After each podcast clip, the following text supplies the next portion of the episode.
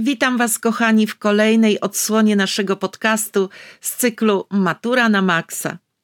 To jest podcast na sto dni przed maturą. Czas więc już na poważnie rozpocząć przygotowania.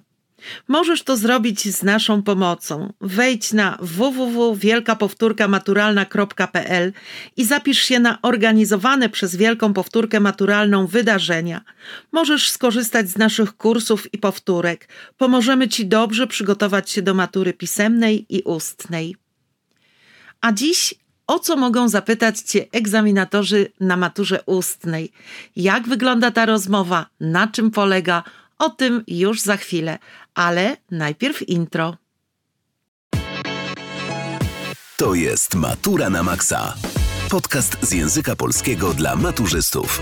Prowadzi egzaminator Marta Zdanowska. Notatki z bieżącego odcinka znajdziesz na w w w kropka wielka powtórka maturalna kropka p l. Egzamin ustny z języka polskiego obowiązkowo zdają wszyscy maturzyści. Zestaw z pytaniami, który wylosujesz, składa się z dwóch części. Z zadania dotyczącego lektury obowiązkowej, czyli pytanie jawne, oraz zadania związanego z literaturą, kulturą bądź językiem, i to pytania niejawne. Rozmowa z komisją to zdecydowanie najprzyjemniejszy moment egzaminu. Kiedy już wygłosisz swoją wypowiedź dotyczącą wylosowanych tematów, rozpoczynasz rozmowę na temat związany z Twoim wystąpieniem. Zatem ta rozmowa może dotyczyć utworu literackiego albo tekstu kultury, w tym również materiału ikonicznego dołączonego do polecenia w zadaniu drugim.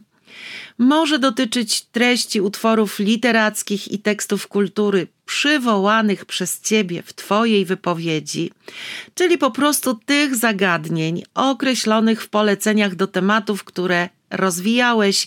No, może to dotyczyć obu zadań, może dotyczyć jednego zadania. W trakcie rozmowy odpowiadasz na pytania, odnosisz się do zagadnienia przedstawionego przez komisję, łącznie do trzech pytań. Pamiętaj, jak wskazano w informatorze, zadawane przez komisję pytania nie mogą dotyczyć szczegółów faktograficznych dotyczących lektury obowiązkowej czy omówionych przez Ciebie tekstów kultury. Rozmowa nie może zostać sprowadzona do takiego odpytywania z lektury, więc nie należy się tego bać.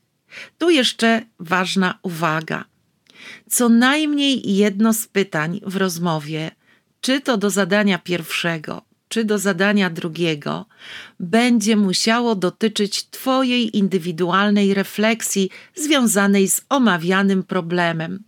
To znaczy, pytanie zostanie sformułowane w taki sposób, aby umożliwić Ci odniesienie się do zadania z własnej perspektywy, przedstawienie własnego stanowiska, własnych przemyśleń dotyczących na przykład sytuacji bohatera literackiego, czy jego losów, postaw, systemu wartości, problematyki tekstu kultury, o którym mówiłeś, znaczeń wpisanych w ten tekst kultury, postaw moralnych, ocen etycznych bohaterów, o których mówiłeś, czy zjawisk językowych, jeżeli będzie to temat językowy. Wszystko to w odniesieniu do Twoich własnych doświadczeń.